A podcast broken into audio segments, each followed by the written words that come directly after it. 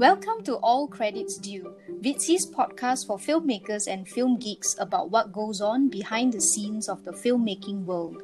I'm your host, Nikki Lok, and each week I'll be speaking to someone involved in filmmaking to better understand their roles and how it goes into the making of a good film. On our very first episode, we speak to Kenny Tan, who happens to be the head of Viddsee Studios, and he's been making films for over a decade, picked up a few awards, and joined us in 2017. Today, he oversees the production of Viddsee originals across Southeast Asia, as well as branded short films for clients. Hi, Kenny. Hello, hi. Okay, maybe we just start off with a more general question. Mm. Uh, how, how do you know about Viddsee and what made you join us? So uh, I think uh, when I first heard about Viddsee, I think that was a while back uh, when they first when they actually first began, and I got to know Jian and Derek, and after that, I will later on upload a couple of my short films onto the platform that has already Yes. sort of done its festival rounds. lah. I think as a filmmaker, other than creating art and being recognized at festivals with your film, I think finding an, an audience is uh, for your film is also really important. Uh, and at the time, I didn't have much expectations about you know putting my film or sharing my film. I think when I thought of Viddsee at the time, it's because I think of Viddsee as a a great distribution point and hub for short films. You know, and and I can sort of place my film there. And then I was kind of surprised by the results because for an old film that I did back in 2011, and I remember that that film was called Three Days Grace.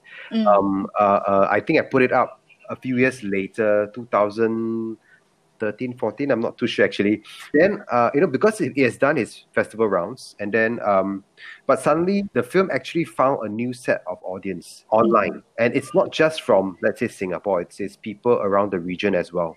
So suddenly I realized that oh, okay, a film that I did a while ago that I thought was considered old already, and I haven't shown it to anyone else, and now I place it onto Viddsee, and because of that, I've gotten new audiences and people who are reacting to to the film itself and what is the message of the film.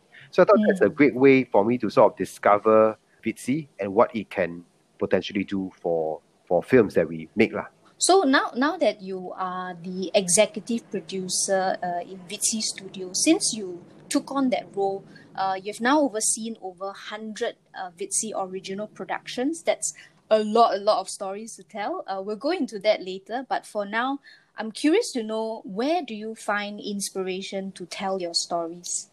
I think stories are everywhere. Mm. From the things you read online, on the news, or to the conversations that you're having with your friends, or even your your taxi or grab grab driver, right? So so for myself, I think I, I get most of the ideas and inspirations from observations of things that are happening around me, right? So um, to me, uh, drama is everywhere, and I have this habit of dramatizing mundane events in my head, you know. Um, uh, uh, and and at same- yeah, and at the same time, I think music also play a huge part in my inspiration. You know, Mm. it's almost like there's an ongoing soundtrack of of my life that's playing in the background. And if you look at my Spotify playlist, you know, it's made up of almost all soundtracks of films and TV series, and I, and I occasionally indulge in production library music, which is quite a geeky thing to do, but uh, uh, I kind of love it because, yeah, as I said, you know, the idea of of having an ongoing soundtrack of my life that's playing in the background. Also, at the same time, when I was younger, I wasn't that good in my studies, so I actually watched a lot of of uh, television.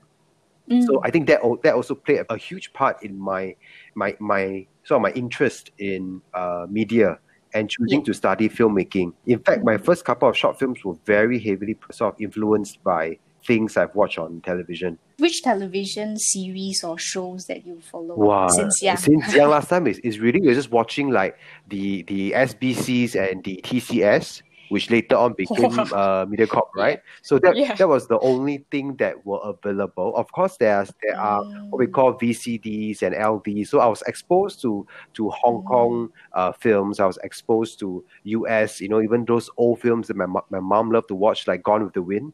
But a large Yeah. part of my content consumption as a kid, right, to Mhm. just have dinner and sit in front of the TV and watch shows, right? Watch this this TV shows, and I realized that Yeah. that was how I was being influenced um, Mhm. by how stories are being told visually.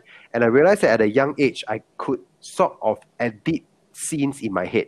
And at that time, I, I, I Mm. didn't even know of the 180 degree rules and, and, and such, you know. It's only in, in Mm. film school that you start to learn that, right? But I think Yeah. when I was younger, when I was drawing like little comic storyboards of my ideas, right? Even in secondary school, I had to do certain uh, video for my club, right? Um, Yeah. uh, uh, those rules came into play.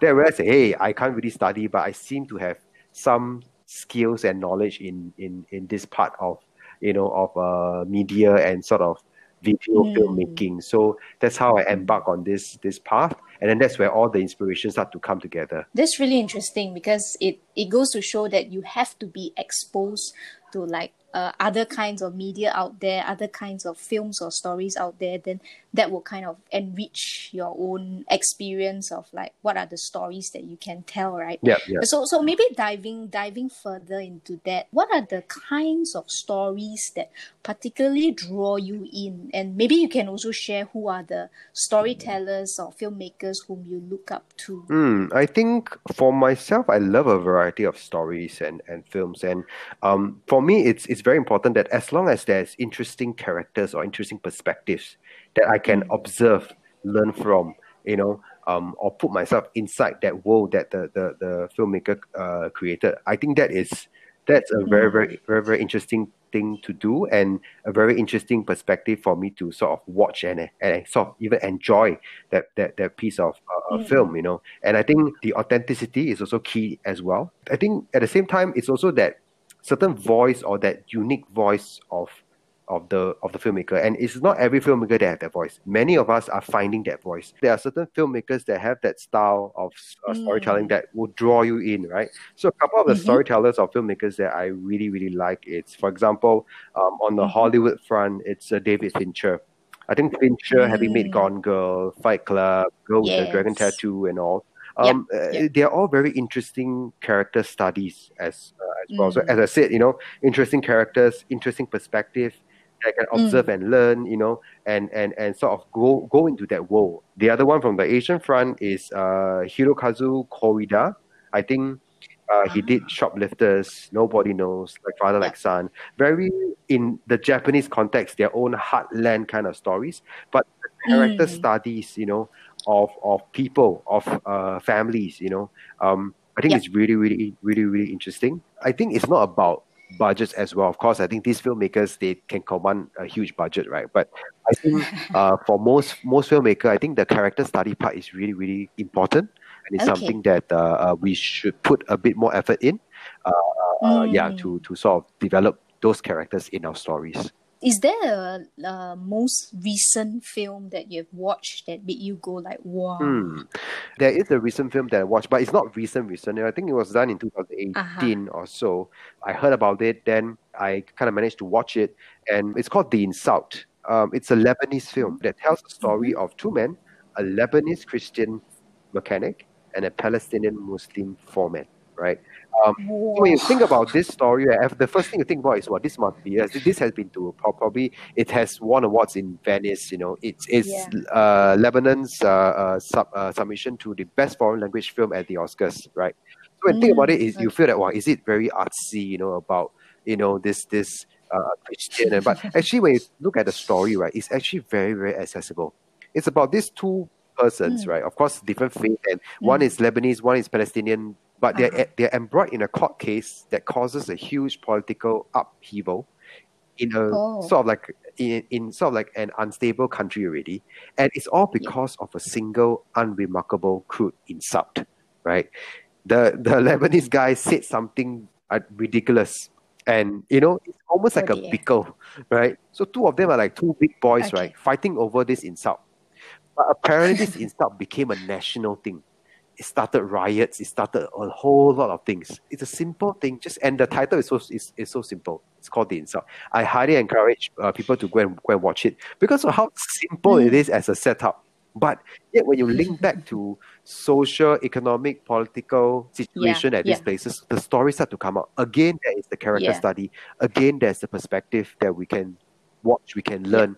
And you know, so I was kind of surprised about the large population of Christians in Lebanon.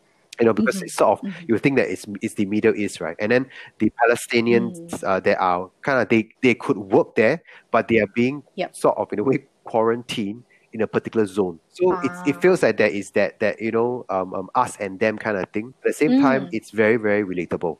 It's you know you can replace this Mm. story if, uh, even in Singapore, maybe not to that level of upheaval, but it is still very very relevant.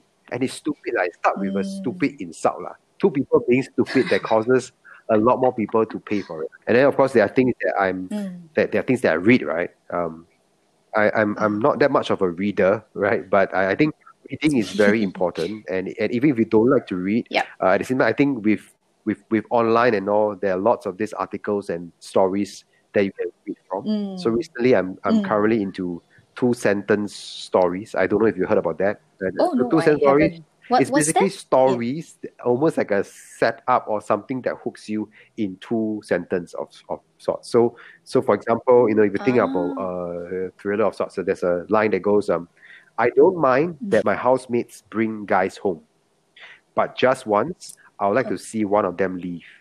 Right, and then there's the emotional ones like you know, I became Okay. a doctor to save people's lives. 20 minutes of CPR on my dad proved that that was a lie.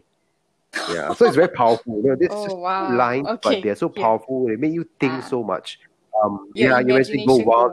What what could that be? What situation would that be? You know. Um, um, Yeah. um, so I think these these two sentence story very fast, yet kind of joke Yeah. your imagination and your creativity even. You know, so I, I'm I'm kind of Mm. really into those, and I think these are great places to get some inspiration or you know. I think we'll we'll just move on to the next Mm. part, uh, which I guess it kind of uh, addresses like some of the obstacles that uh, if you are a first time filmmaker, you probably have so many questions in your head before you get to craft that Mm. story uh, for a short film medium. In your personal experience, right, what do you think is your biggest challenge in uh, making a story, telling a story for a short film medium? for I think for a start, short films and short documentary, for example, Mm. uh, uh, as a Mm. medium, I think they're a great way for audiences to be engaged and entertained in a short amount of time, right?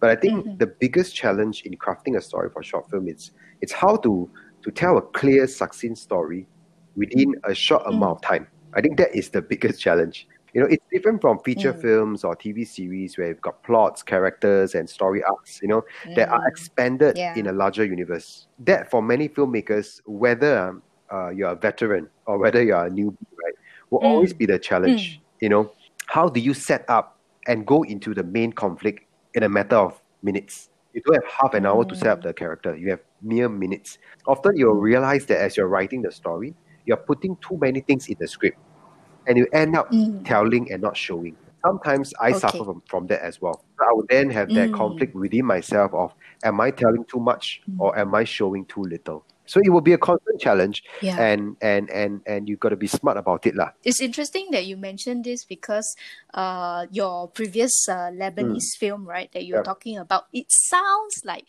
it's a kind of film that is peppered with Mhm. dialogues, with less of Mm. showing.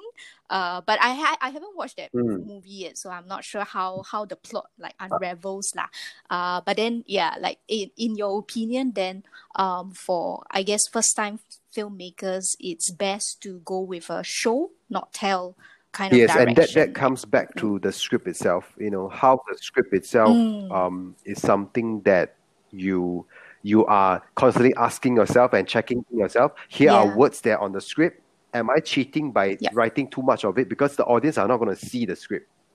The audience are going to Mm. see it on, Yep. on screen. So for the Insult, right, the Lebanese film, it, may sound like Mhm. it is very dialogue heavy. It is dialogue heavy, but at the same time, the way that they're showing it, the way that they're building the conflict and the tension, you know, um, it's all there. So I Ah. wouldn't say it's a tell not show kind of kind of film. It's it's a good balance Okay. of both, you know. But that Mhm. uh, that I must say is a feature film. There is, you know, there is a there's a time for you to sort of build those characters, set up those, those conflict, right? Right. For for yourself, right? How many rounds of story edits do you go through before you settle on the final draft? Um, I mean, as they always say, like I think uh, writing is rewriting, right? Um, and but sometimes it's also about that the gut feeling, lah, right? It really depends from persons to persons. Uh, there are some people who are also quite adamant about once they uh, confirm the script, right, and you know they are on Mm. set, right, they wouldn't want to change the script. So this is the way it is. Okay. The actors must respect Yeah. whatever I write. I'm very confident, and there are filmmakers that are like that. They are they're very confident of their story. They don't want other people to change how they think of the story. It's really sometimes, like I said, so writing is writing, but also about gut feel. Sometimes you are confident already. Then some people start to to to you know put in their thoughts as well, right? Then it can Mm. make you feel Mm. less confident or make you some somehow lose your way. So so I think it's a good mixture of both. Um, some people love the process of collaboration and the spontaneity on Mm. on set, right? That you know the the Mm. actors bring with them. You know, they say, "Oh, I'm I think I can say it in a different way. I can change the lines." You know, some filmmakers are, are cool with that. You you are on set and then Mm. you you change things because it suits it better. For myself, right, I'm kind of a bit of both. I have my script, right? I will sort of work with the actor to tweak the nuances on set because it may play out differently from when I was writing it. So as you see the actor, you finally Mhm. cast the actor, you see the actor deliver the lines or as you build on the character as Mm. you should, right? You realize that this might not actually work for the character. So I'm I'm willing to Mm. collaborate with the the with, with the actors and with the script writers or even myself as a, as a script writer to sort of work with Mm. um, the changes because of the nuances. I think nuances in performance is very important, and and, and great actors could, Okay. could could give you that, right? So it's it's important, but at the Mm. same time, if that change uh, may cause sort of like a snowball effect with the other scenes that I'm building up to, right? Then that becomes a problem Mhm. because some actors or some um, collaborators um, they may not see where I'm going to. They might have a different idea of where this the the ending point might be. So although their inputs may be great for that particular scene, it may not be for the film as a whole, right? So I think that's very important for filmmakers to have that clear vision and not to be swayed unnecessarily. Good collaboration built on characters and uh, nuances in performances. That's cool. Lines can change as long as it kind of conveys the same meaning and the same and brings you to the Mm. same ending point. You know, yeah. So there'll be many many Mm. people that are coming in with their own thoughts, but you got to have your own very clear Yeah. vision. You know, and not to be swayed lah. So I guess yeah, yeah, so it goes back to Mm. um, when you're writing the story, you are writing and you're writing and you're writing again, you know, and then when you go on set, Yeah. things might sort of change. Sometimes also have a bit of Mm. trust in your gut. Yeah, I think that that to me, I think is based on my own experience. Uh. Sometimes I uh, when I was Yeah. sta- when I was sta- uh, when I was starting out, I may have less confidence. Uh-huh. So even though my gut feel is strong, I sort of give in to certain Mm. comments. Then I sort of regret. now I got to find a way to solve this problem that I just created. You know. So yeah, I think this is Ah, something that film yeah. filmmakers, as the more they do, the more collaborators they work with, uh, they will eventually learn. Uh, maybe now to uh, paint a bigger picture, um, I think you've also been working with uh, film producers, creative producers in Indonesia and the Philippines, uh, not just in Singapore, but uh, in the region. Uh, how do you feel about today's storytelling landscape? Um, I think in today's storytelling landscape, I think it's really cool. Uh, there is there are many many platforms and many many opportunities for content to go out, right? Uh, even when you talk about film Mm-mm. for filmmaking, right? There's got there's several platforms that could distribute films. So the idea of many platforms Mm. would equate to many more opportunities for productions and content creation. So I guess the landscape is Mm. really really active at the moment. Of course, now we are in the COVID nineteen period, so there's a slowdown there. But in general, I do see in Yeah. this in the past couple of years a lot of productions and and and, and filmmaking activities are happening. And and because Mm. because there are platforms to be to have this work shown, there is a demand for content. Everyone has a TV set in their Mm. pockets, which is their phones, right? Mhm. So in terms of storytelling, Mm. um, what I like about it is that because there is so many opportunities to make content, um, that the variety of content are coming up, right? It's cool to also see uh, more and more hyper local content coming from the local content creators, whether it's in Mm. Singapore, I've been seeing in Philippines, I've been seeing in Indonesia with their own domestic markets, right? Um, a lot of them are celebrating Mm. that that hyper local um, content creation. So I think that is very Mm. encouraging. But I think um, we need to see Mhm. more of that, whether it's around the Southeast Asia region, because I think we really have a lot of very good stories and very unique stories to tell, and the world need to see more mm-hmm. of this. Yeah. So I've, I've, been, I've been always telling the, mm. the filmmakers one of the key part of authenticity is to tell your own story. You know, so so by mm. being able to tell this story, this hyper local story of what you are, what relates to you, and what is unique about yourself, uh, this would have mm. an eventual market for you know, and people would would, would eventually come to realize that these are very very good content as well. Uh, but the thing is that because yeah. of the increase of the awareness or, or the need for more content, I think people are also um, mm. working on such content. I think Viddsee, our, you know, when we are commissioning works, right, we also look for such such content. So if you would see our slate of, mm. of originals even last year, there's a lot of uh, films that are relating back to what is local, you know, to us. Yeah, so I think that's mm. something that uh, yeah. the, the, the, the, the landscape uh, and the content landscape, storytelling landscape could have more of. Um, the other thing that uh, could use more of, I would say, is about having filmmakers or content creators sort of react, you know, to the audience consumption uh, habits, right? Um, because they are watching mm. things not just on their yep. phones, they're watching on TV, they're watching in the cinemas. There, there's multiple touch points that they're consuming this content. So filmmakers yeah. should also adapt yeah. to this content so that we can discover more formats and ways to tell a visual story and not just fall back into the traditional formats. I, I think uh, we could use more of that, you know. But of course, that needs the collaboration of the audiences. Mm. But I think in general, because of all these opportunities, yeah. and you know, I think storytellers can use this opportunity to see, you know, how can I rethink? How can I, you know, uh, uh, react to how people are watching content? I mean, there are some that might be deemed experimental, right? But mm. you never try, you never know. So, for example, mm. Quibi in the US, you know, which is short for quick bites, mm-hmm. right? They are like six to 10 minutes mm. short form content that can be watched in a turnstile manner.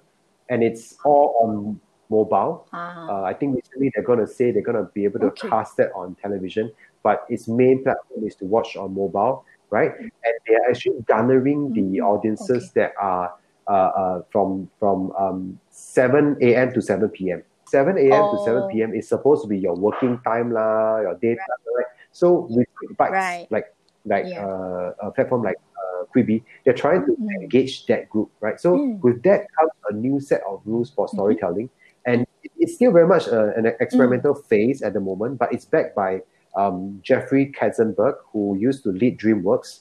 So a lot of people are throwing money at him, mm. and and and, and, and they're see, they're saying, would Quibi be a next big thing? The jury is still out, but um, that is something that what I feel is that oh that could sort of change how we think short form content on mobile. You know, yeah. with, the storytelling yeah. be yeah. a bit different. You know, and I think they are already doing such such things as well. Sounds um sounds like a very open-minded perspective of it, right? Because we are looking at who are yes. we making these films for like yes. who's who's the intended audience and then that way we are also kept relevant to what people are watching yes. what are the trends out there um think that's some really great advice uh, for filmmakers who are starting out and, and wanting to make films that will become mm. viral like, eventually Let's move on to debunking a myth. Um, so I think this question is often heard uh, even within Viddsee community members, uh, where filmmakers are asking like, "Oh, my budget is so little. How do I make a film?" Uh, do you think making a film needs to be very expensive? And what's what's the kind of uh, budgets that you have worked with hmm. before? Mm. Mm, I think filmmaking yourself, yeah. doesn't need to be expensive. It, it really depends on you know who your audiences are, who is it for, and and what type of stories that you are you are telling. Uh, not to say that that filmmaking is cheap, right? Mm. So filmmaking is very broad. Of course, the general idea is yeah. that filmmaking is a collaborative effort. You've got people from different departments to put the film together. But there are, you know, in this day and age, there mm. are people that do a one man or two man show. You know, and because of the fact that whether it's mm, equipment, yeah. softwares, and all are accessible and available, you could do it in a lo-fi, small team way, or some of them even do it in a singular way, right? I mean, in the mm. time of COVID nineteen, right? You're gonna see a lot more of that as well. You know, how do you shoot with a small team? Mm. And a lot of people are now shooting things by themselves. You know, it depends on the type of story that you're telling, who is it for, and what's the format. I think that is something that we gotta align with. Mm. So if you're talking about something that is independent, something that's small, it doesn't matter that it the, the budget is small. I think there are ways to get around telling a good story. Mm. So again, it goes back Mm. to what is the story you want to tell, right? Mm. If you think about a massive, massive, I don't know, tempo movie about World War II and all, um, you're not going to do that with a small budget. Maybe you can, in a very um, smart way. You can. So uh, uh, uh, the other is is Mm. is again what is the story, right? If the story is something that is very contained, uses minimal amount of characters and minimal amount of locations, then of course you can keep the the, the cost down. Mm. Like I said, if I was talking about a period film, I wouldn't say it's exactly that cheap because you got to think about the period element. Even if you say I'm going to go into the forest to shoot, cool, Yeah. that will save you the location fee. But must remember to clear with the authorities. Uh. You can't just walk in the forest and shoot with the, per- the permission. But other than that, you should think about the costume lah and all these things. So I think uh, it's about Yeah. managing your own expectation in terms of the story that you want to tell. How Mm. much, how how much do you want to tell that that that that story, and can that story be told with that amount of budget that you can muster up? You know, if you feel that you are struggling very hard, then maybe Mm. you're not thinking of the story in the right way. That this story may not fit this particular budget. You know, uh, you might say, okay, I'm going to go out and Mm. raise more money Yeah. just so that I can do it, or find more collaborators that, that could join in, you know, to, to execute this. But if not, I would say Mm. don't push it. You know, but Mhm. if you say that I still want to tell a story, and this story Okay. can still be told in a, a lower budget way, uh, in a smaller way, then yeah, we can be smart about it. I mean, we are in the creative industry, right? This is something creative, right? We can look at how to, in a smart way, tell the story that you want to tell within a certain Mm-hmm. amount of budget that you have. lah. And I would say some people say no budget, no budget. I would Mm. say at the end of the day, you still need some budget. lah.